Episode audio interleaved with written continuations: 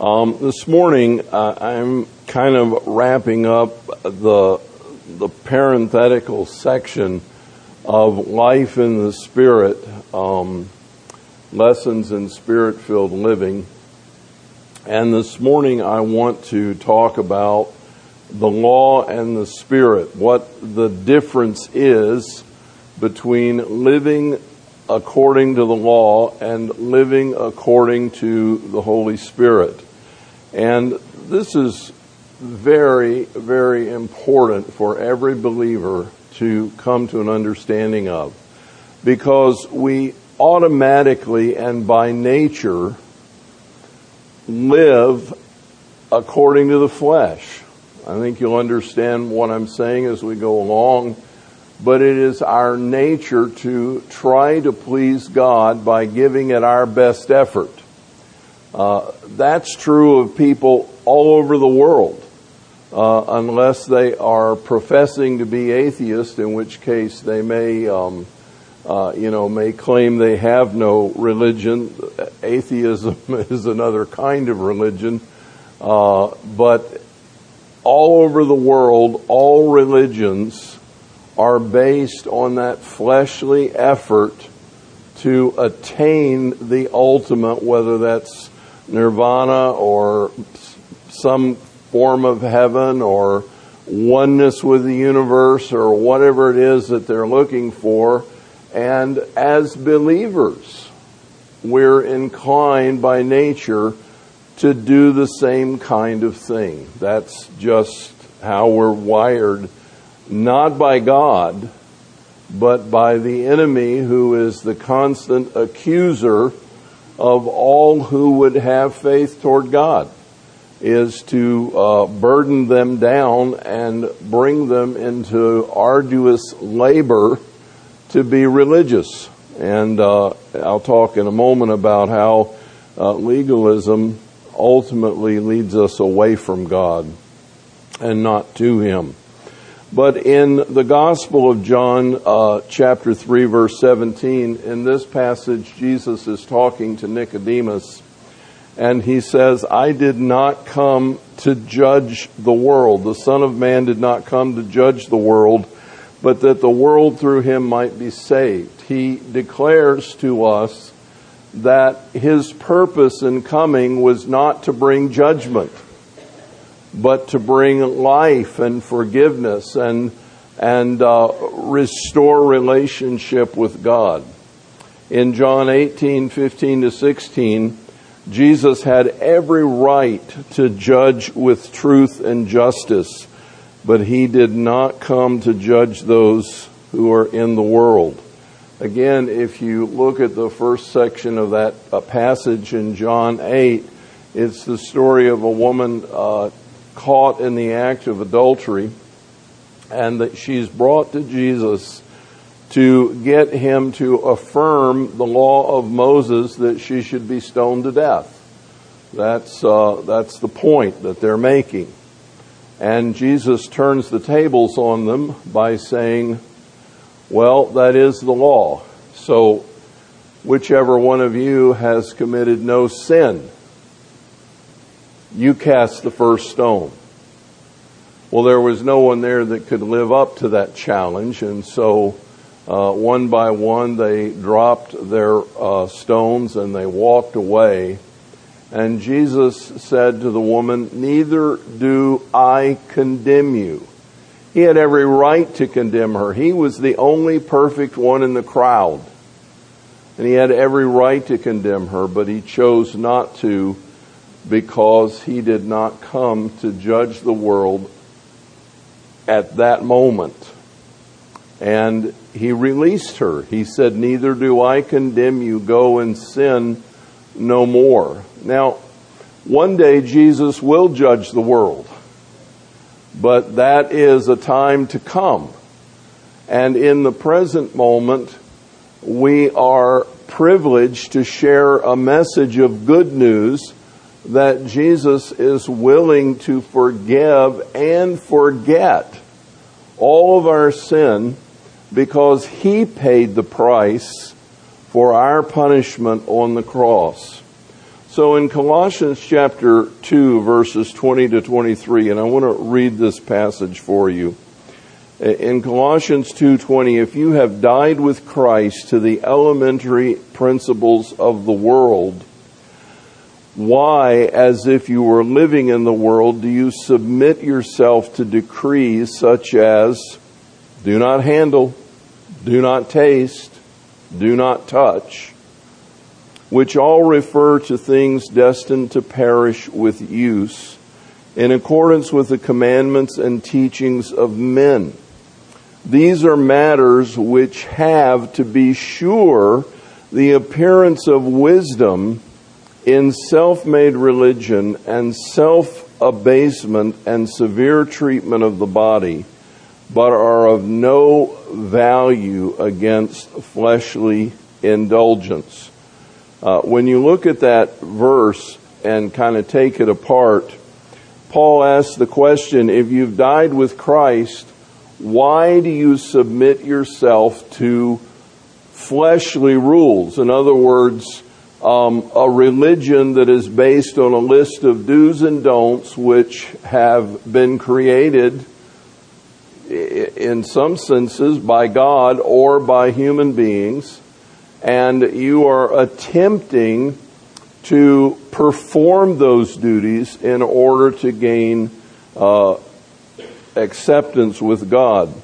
Religion is based on human effort to find favor with God. It's based on rules.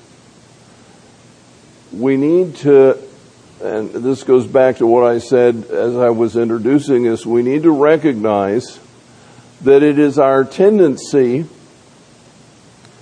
naturally because we've done it all of our lives until we came to Christ and it's a hard habit to break that we are inclined to try to please God by the performance of what we think He expects. So, and if we don't do that, He judges us and we have to pay the price. Uh, what does that look like? Um, well, how many times have you heard someone say when something terrible has happened to them or to a family member, what did I do that God is punishing me for this? Why is God angry with me? Why is He bringing this punishment on me? And believers ask those questions. And what does the scripture say? For those who are in Christ Jesus, there is no condemnation. Jesus Christ has borne the judgment on the cross. He has carried the weight of our sin. So, it's true that there's a certain law of reaping and sowing. I mean, if you do dumb things, you're likely to get dumb fruit. You know, uh, if you cross the walk without looking uh, and you get hit by a car, well, God's not punishing you. You just did a stupid thing. But the good news is God is with you and He cares about you. And He loves you even in your absent-mindedness. And He's there to minister to you, not to punish you. It's not because you did something wrong that God punishes, but we think that way. I have to perform in order to keep God happy. I have to do everything He says in order to live a life that is free from His judgment. And if I do the things that He says, then He will be good to me. And I will get the things I want. And God will bless me. Uh, I had a Christian friend one time who uh, put a picture of the car that he wanted when he got rich, and uh, he put it on the wall of his office. And he, his idea of uh, getting blessed was to try to please God in everything he did, and God would make him rich, and he could have that car. Not quite. You know, but we, we have this kind of mindset that says, the way I live my life in performance of religious duty will result in God's blessing of me or punishment of me. And that's how I'll get to be holy.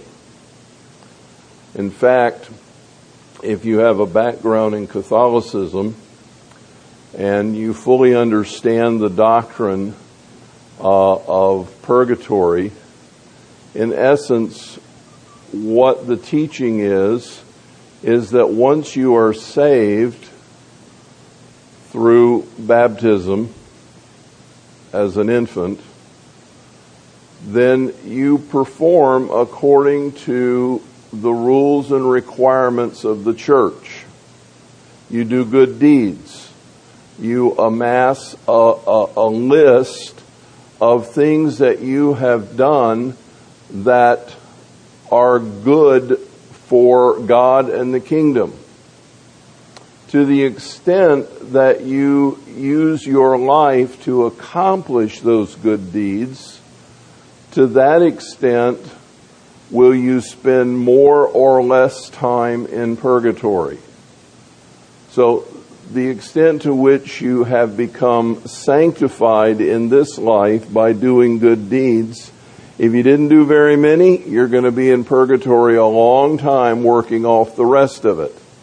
If you did a lot of stuff, you're going to be a relatively short time in purgatory, only a few hundred thousand years, and then that will enable you to work off what's left and so that your sanctification ultimately is up to you to fill up your righteousness before God will let you into heaven.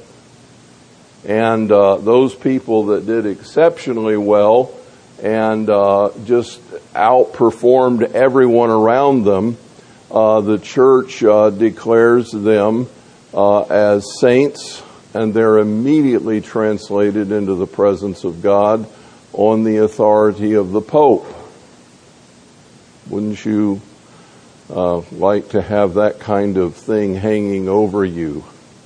Every day when you get up, let's see, how much good do I have to do today to take a few thousand years off of purgatory?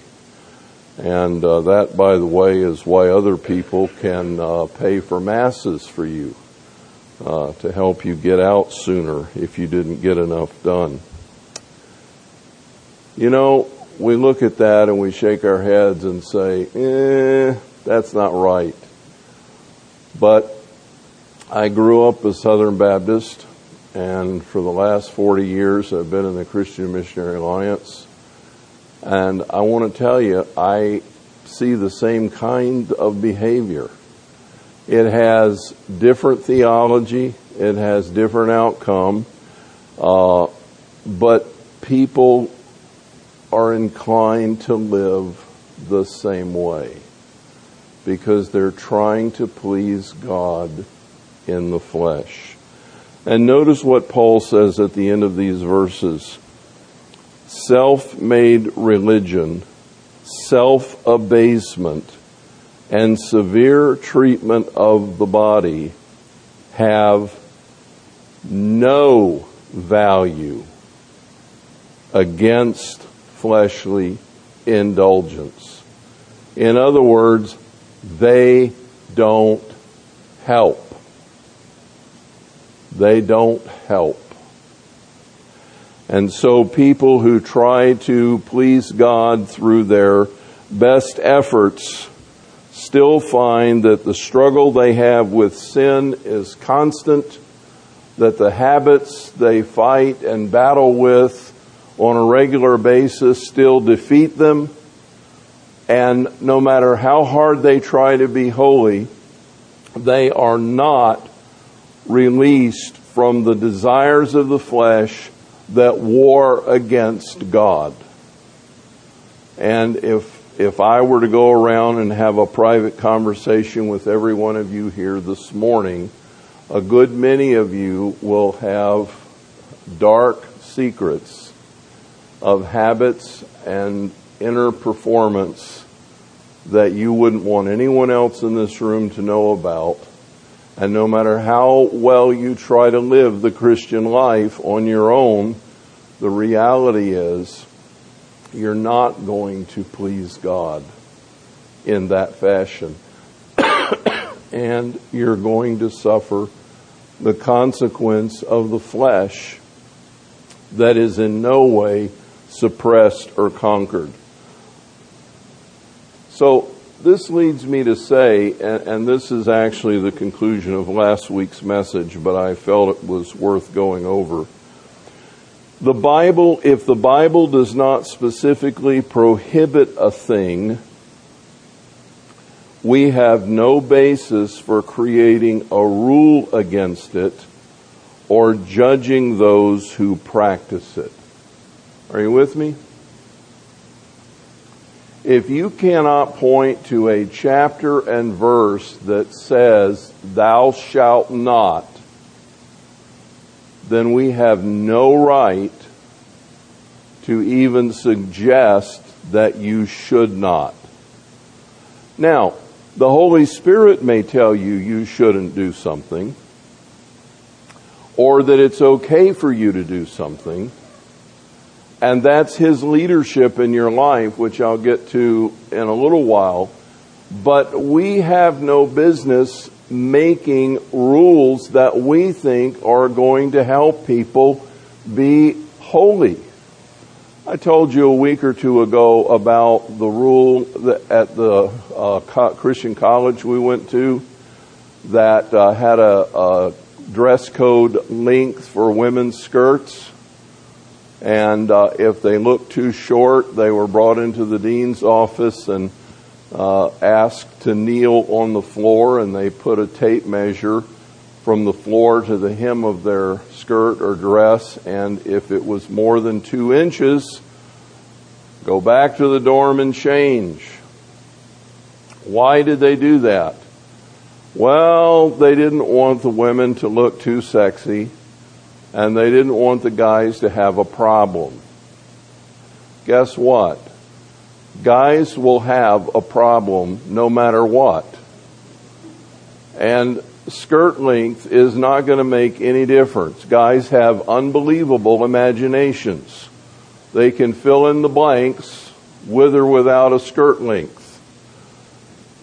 That doesn't help anything. It doesn't do a thing. And first of, first of all, it's not the woman's fault if some guy's lusting after her. That's his fault. Now, you can dress wisely or unwisely, and that's your choice before the Lord. But the guy is the one who's suffering because of his own fleshly indulgence. That's his nature and his problem that he needs to deal with. So where is the verse that says your skirt cannot be shorter than two inches off the floor when you're kneeling? Can anybody tell me the chapter and verse? No. So why do we make those rules? Is playing cards an evil game? I grew up being taught that it was. It was a terrible game. You did not play cards. Well, you might play bridge or gin rummy, but you couldn't play poker. Um, eh, my dad worked for the railroad, and one of his clients was the Tampa Touchdown Club, and every year they would give him some gift for um, taking care of their trips to the University of Florida uh, ball games. And uh, one year they gave him a um, spinning rack of poker chips with two decks of cards. And my cousins and I and my brother, we thought that was the greatest thing. I mean, that was so much fun. So we were out on the screen porch one day and we had this carousel of poker chips out and we had our stacks and we had the cards out and we were playing poker and my aunt Tiny, Tiny, Tiny was not tiny, but that was her name. My Aunt Tiny came to visit. My Aunt Tiny was a deacon's wife from Dover, Dover, Florida, and uh, she was very old fashioned in her viewpoint. And when my mother looked out the window and saw that Aunt Tiny had pulled into the driveway, she had a conniption she's out there trying to get us to put everything away and stop what we're doing and put all the chips back and get get that place cleaned up and go back to monopoly or something benign like that you know? Well we didn't want to do that so we weren't moving with great haste. And my aunt tiny discovered us. And i don't know what all transpired. I think it was a good while before my mother heard the end of it. But um, that was, you know, that was the way I was raised. What verse in the Bible says thou shalt not play cards? Can you think of one? I can't. There's a lot of verses, if you're actually gambling with real money, there's a lot of verses that talk about wise use of your money, good stewardship. Um, you can apply that to your own heart by the Holy Spirit as He talks to you about it, but there's not a verse that prohibits that.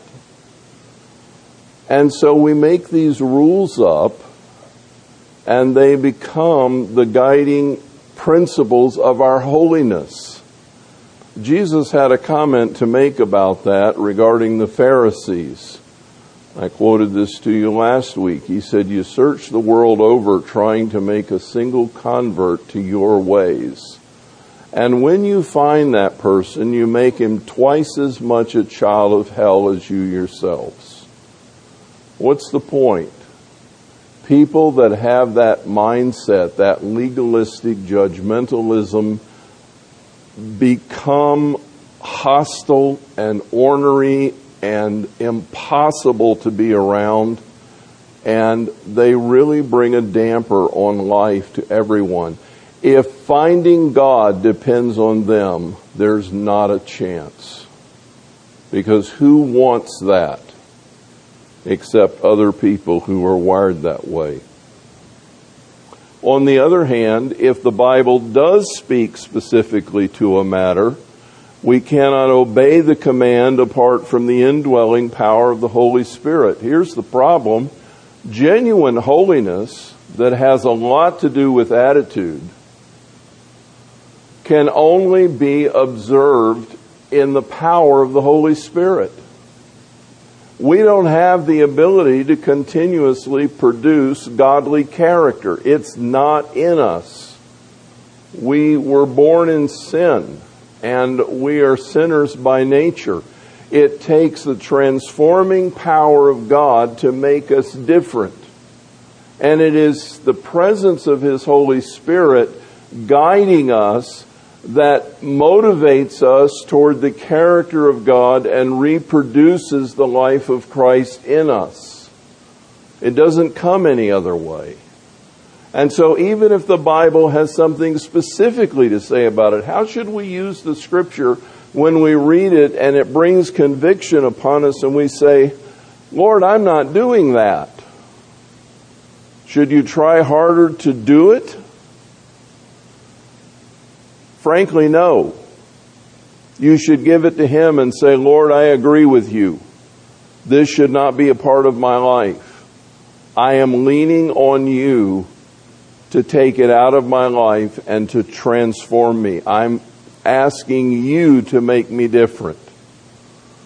Because the truth is, the harder you try to avoid a specific sin, the more you will be dragged into that sin.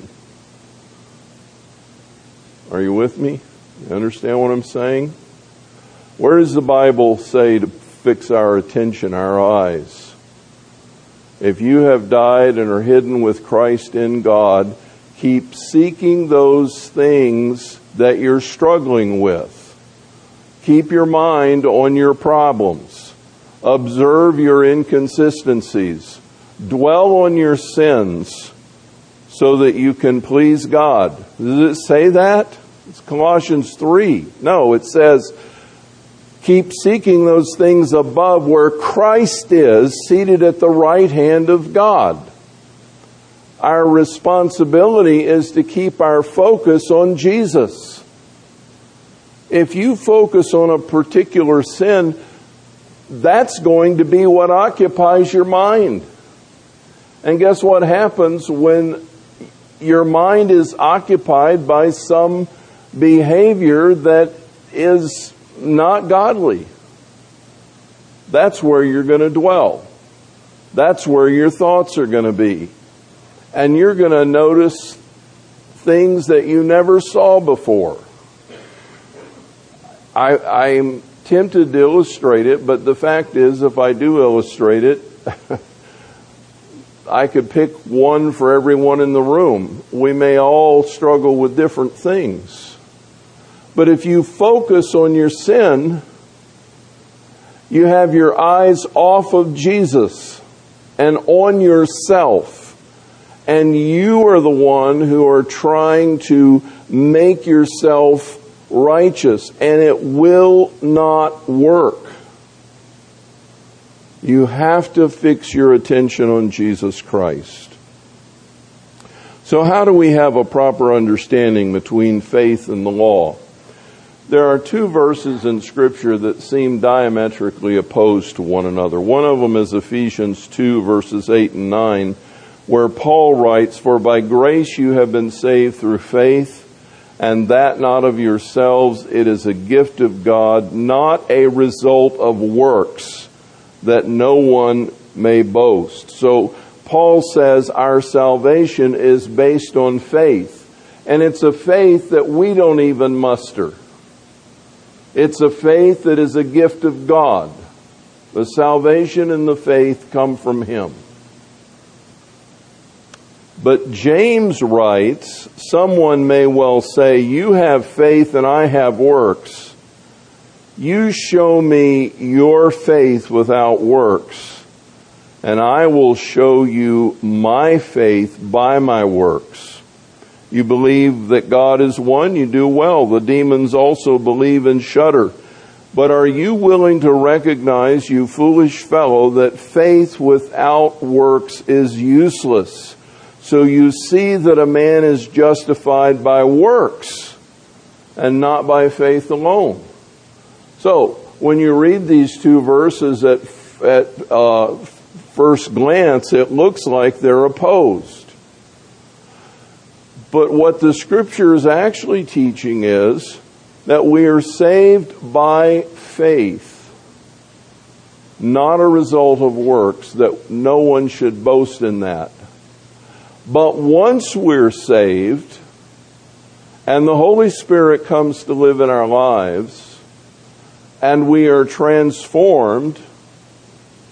If any man is in Christ, he is a new creation. The old things passed away. Behold, new things have come.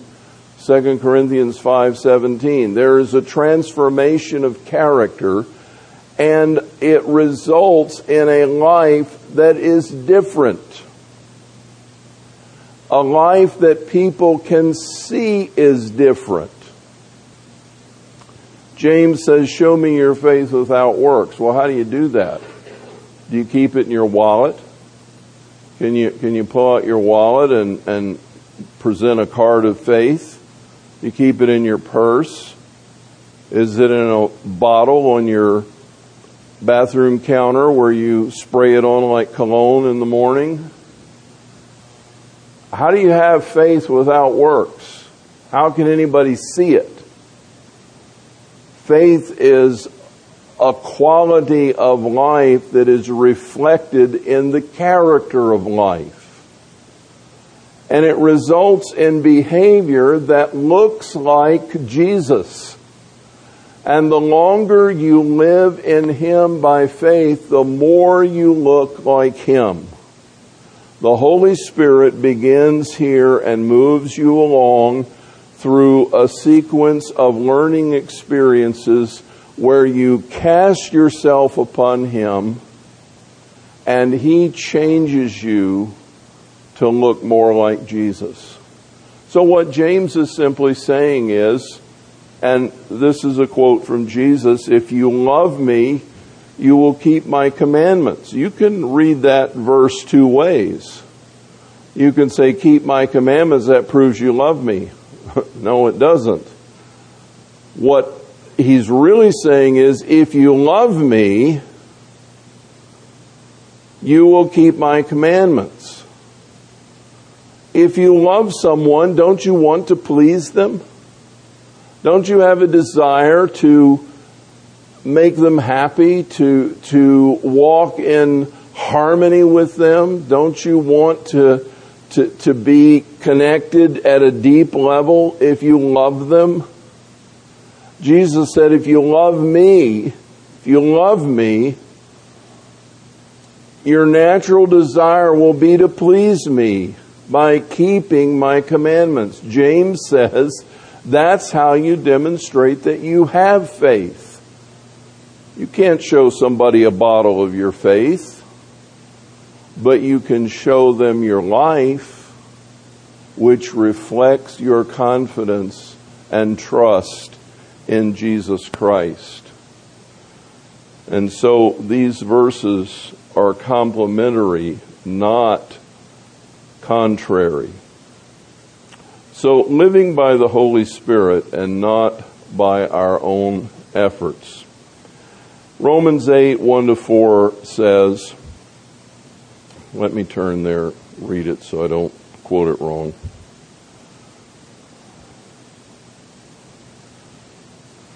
Therefore, there is now no condemnation to those who are in Christ Jesus. For what the law of the Spirit of life in Christ, for the law of the Spirit of life in Christ has set you free from the law of sin and death. This is, this is important to grasp. The sin that pulls you down is a part of the old nature. And quite honestly, it is impossible apart from Jesus Christ not to sin. You will be pulled down in one way or another until you come to faith in Jesus Christ. And the Bible says that all sin falls into one of three categories. The lust of the flesh, the lust of the eyes, and the boastful pride of life. And if you analyze that, he's saying it, it, sin is either coming from your body wanting gratification in some way, illicitly, or it's coming from what you see and want to possess materialistically, or it's coming from your desire to be the head person on top, in charge, in control. And that desire to be in control. Translate that into the times in our country when the political races are heating up. you know, and there's that passion to be the one who wins so they can be in charge. Sometimes that's an altruistic desire, although you have to be careful, it's tainted. Sometimes it's just pure passion for power. But all sin falls into those categories. And apart from Jesus Christ, we are in bondage to some one or more of those forms. They control us. And so when Paul says, the law of the Spirit of life in Christ has set you free from the law of sin and death, what it's saying is that Jesus liberates us from that bondage of sin and the flesh to pull us down. He, he breaks the bonds of sin. And so he gives us power to do what we could not do before. For what the law could not do, weak as it was through the flesh, God did. In other words, here's the law. What does the law say? Pick one. Don't do it. Okay? Or do it. You can summarize the law in two positives. If you look at the law, there are four declarations and then there are six prohibitions relative to our fellow men. You can summarize it in two, in two simple statements. Love the Lord your God with all your heart, with all your mind, with all your soul, and with all your strength. This is the first and great commandment. The second one is like it. Love your neighbor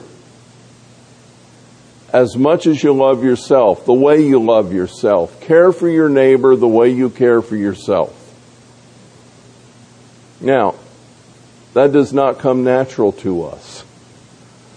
That is contrary to our nature. Even when we do altruistic deeds, benevolent kinds of goodness, we're holding back. And even if we give everything we have to the poor, as Paul says, and have not love, it amounts to nothing because when we do that, then we get proud of what we did. You see, you can't win. That's, that's a, a, a circle of impossibility. I gave all my money to the poor. Look at me. Well, now you've just committed the boastful pride of life. It's the rare person that can give everything away and draw no attention to it whatsoever. That's why Jesus said, Go in your closet where your Father sees you pray, and when you give alms, give in secret so no one has any clue what you're giving. Keep it all between you and God. Well, boy, that's no fun. What good does it do me if I don't get some benefit from it?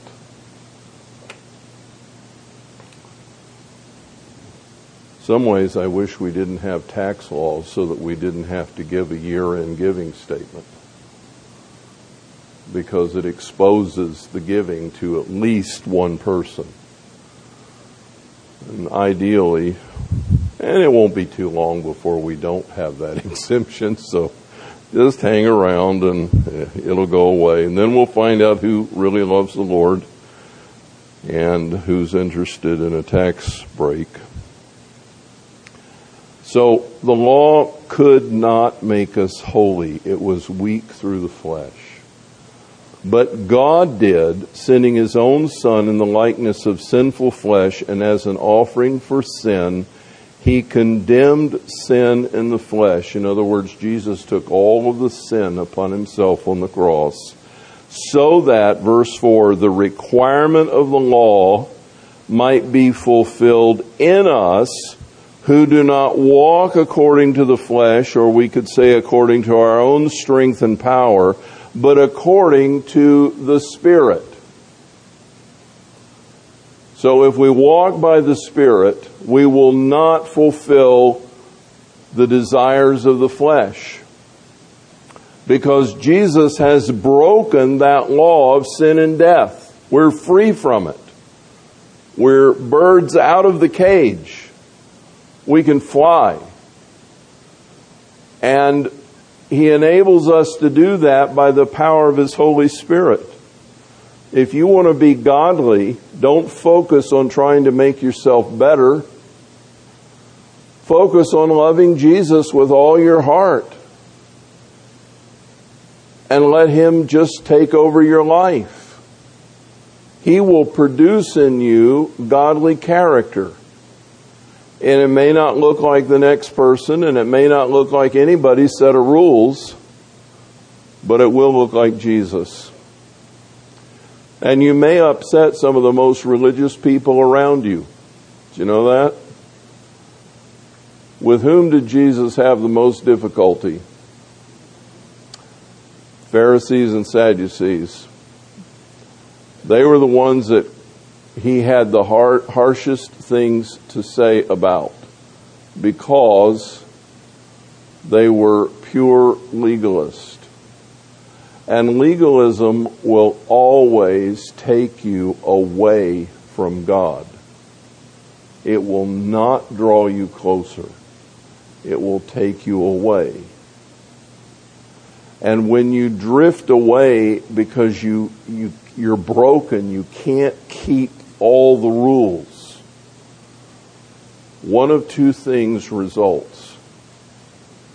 I've said this many times over the years. We need to get it in our heads.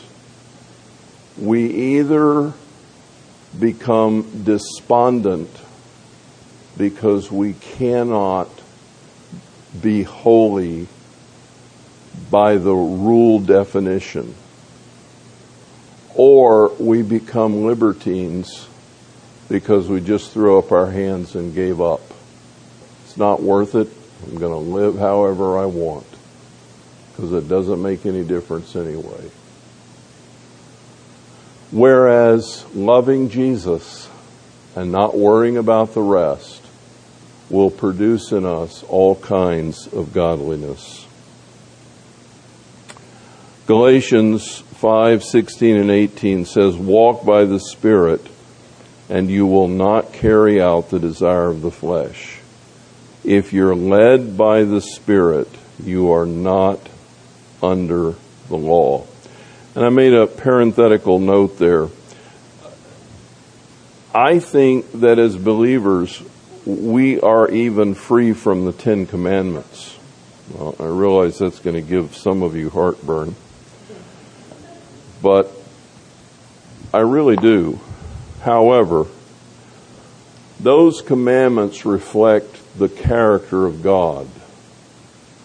And the Holy Spirit will produce in us that godly character. We will worship the Lord our God and serve Him alone. We will keep Him as the focus of our attention. And we will love Him with all of our hearts. And as a result of that, we will not abuse our neighbors. We, we won't lie to them. We won't steal from them. Uh, we won't want what they've got. We, we will rejoice with those who rejoice. It's automatic. But there are two segments of the law that we are clearly free from. One of them is the rules of the tabernacle and worship because they've all been fulfilled in Jesus. We don't have to bring a lamb here this morning and have it slain on the front steps before we come into this place. Jesus is the Lamb of God slain for our sin. And all that the tabernacle spoke to, it spoke to Jesus and his life and character. And the dietary laws. When God spoke to Peter, he made it very clear what God has said to eat, you eat. Let no one call unclean what I myself have declared to be clean. And so God removed the dietary laws. Follow the life of Paul. Follow his uh, trip to Antioch. Uh, look at how he lived. He was completely released in his spirit from all Jewish dietary regulations. And he said, You can eat whatever is put before you, and do so with thanksgiving. So, we need to recognize that when we're led by the Spirit, we will be perfect ladies and gentlemen. We will be sensitive to the culture. We will be lovers of people and lovers of God. And out of our lives will flow the character of Jesus Christ. And that is what is essential. Father, thank you for your word to us this morning. Meet our hearts with it and Help us to see where we have rationalized our way into a, dark corner. Bring us out into the light. We pray in Jesus' name. Amen.